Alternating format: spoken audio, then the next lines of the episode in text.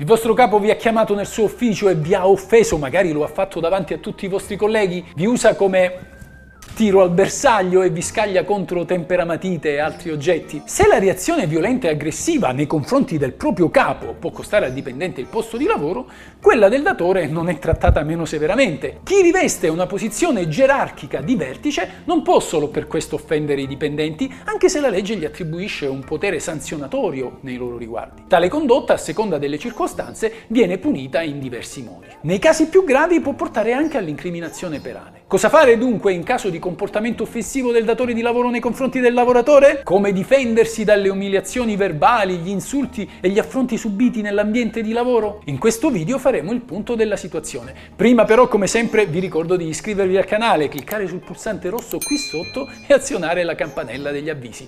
Ma ora sigla!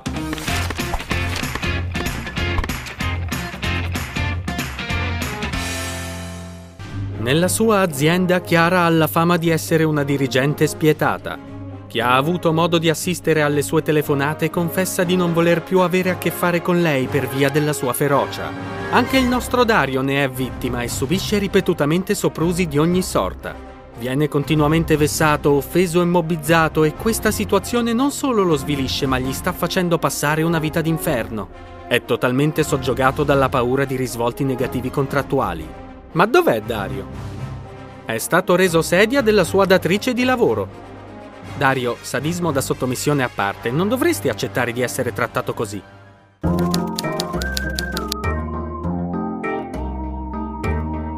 Tra le varie sanzioni che il datore di lavoro può infliggere al proprio dipendente che viola il contratto di lavoro vi è il rimprovero verbale. Si tratta della sanzione più lieve, consiste in un ammonimento orale. A differenza di tutte le altre sanzioni disciplinari, l'ammonimento non necessita del rispetto di una particolare procedura di irrogazione, pertanto di esso non rimane alcuna traccia e non crea alcun precedente. L'ammonimento però deve limitarsi a descrivere la condotta scorretta con l'avviso al dipendente di non ripetere più la stessa azione, pena una sanzione anche più grave. L'ammonimento quindi non può diventare la scusa per insultare la persona. Il confine quindi tra il rimprovero legittimo e l'offesa illegittima sta nel fatto che il primo si limita a censurare il comportamento del dipendente, mentre la seconda sconfina in un'arbitraria aggressione nei confronti dell'autore di tale comportamento, con conseguente offesa alla sua morale, all'onore o magari alla sua reputazione. Tutto quindi viene rimesso a un'analisi casistica delle espressioni utilizzate. Dire hai sbagliato, hai commesso un gravissimo errore, il tuo sbaglio è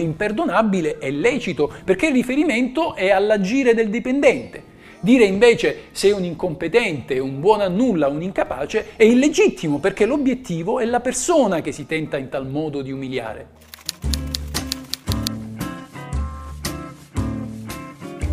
La singola offesa proferita dal datore di lavoro nei confronti del dipendente, se isolata, non configura un reato. Potrebbe tutt'al più parlarsi di ingiuria, la quale però è stata depenalizzata. Il lavoratore potrebbe avviare una causa civile contro il capo per chiedergli il risarcimento, all'esito del quale il giudice condannerà il colpevole a pagare anche una sanzione allo Stato. L'entità del risarcimento è commisurata alle conseguenze che questa condotta ha creato sulla vittima e ovviamente alla gravità della stessa. Il tutto è rimesso però alla discrezione del giudice. Quando quando però le ingiurie si ripetono sino a diventare una vera e propria persecuzione, si può parlare di mobbing ma non sempre il mobbing è reato. Nei piccoli contesti aziendali, quelli costituiti cioè da un unico ambiente dove il datore di lavoro è a stretto contatto con i suoi dipendenti sino a costituire un'unica comunità, si può configurare il reato di maltrattamenti in famiglia. L'illecito è stato infatti esteso anche agli ambienti lavorativi. In questo caso il dipendente, raccolte le prove delle vessazioni subite anche attraverso registrazioni audio effettuate all'insaputa dei presenti,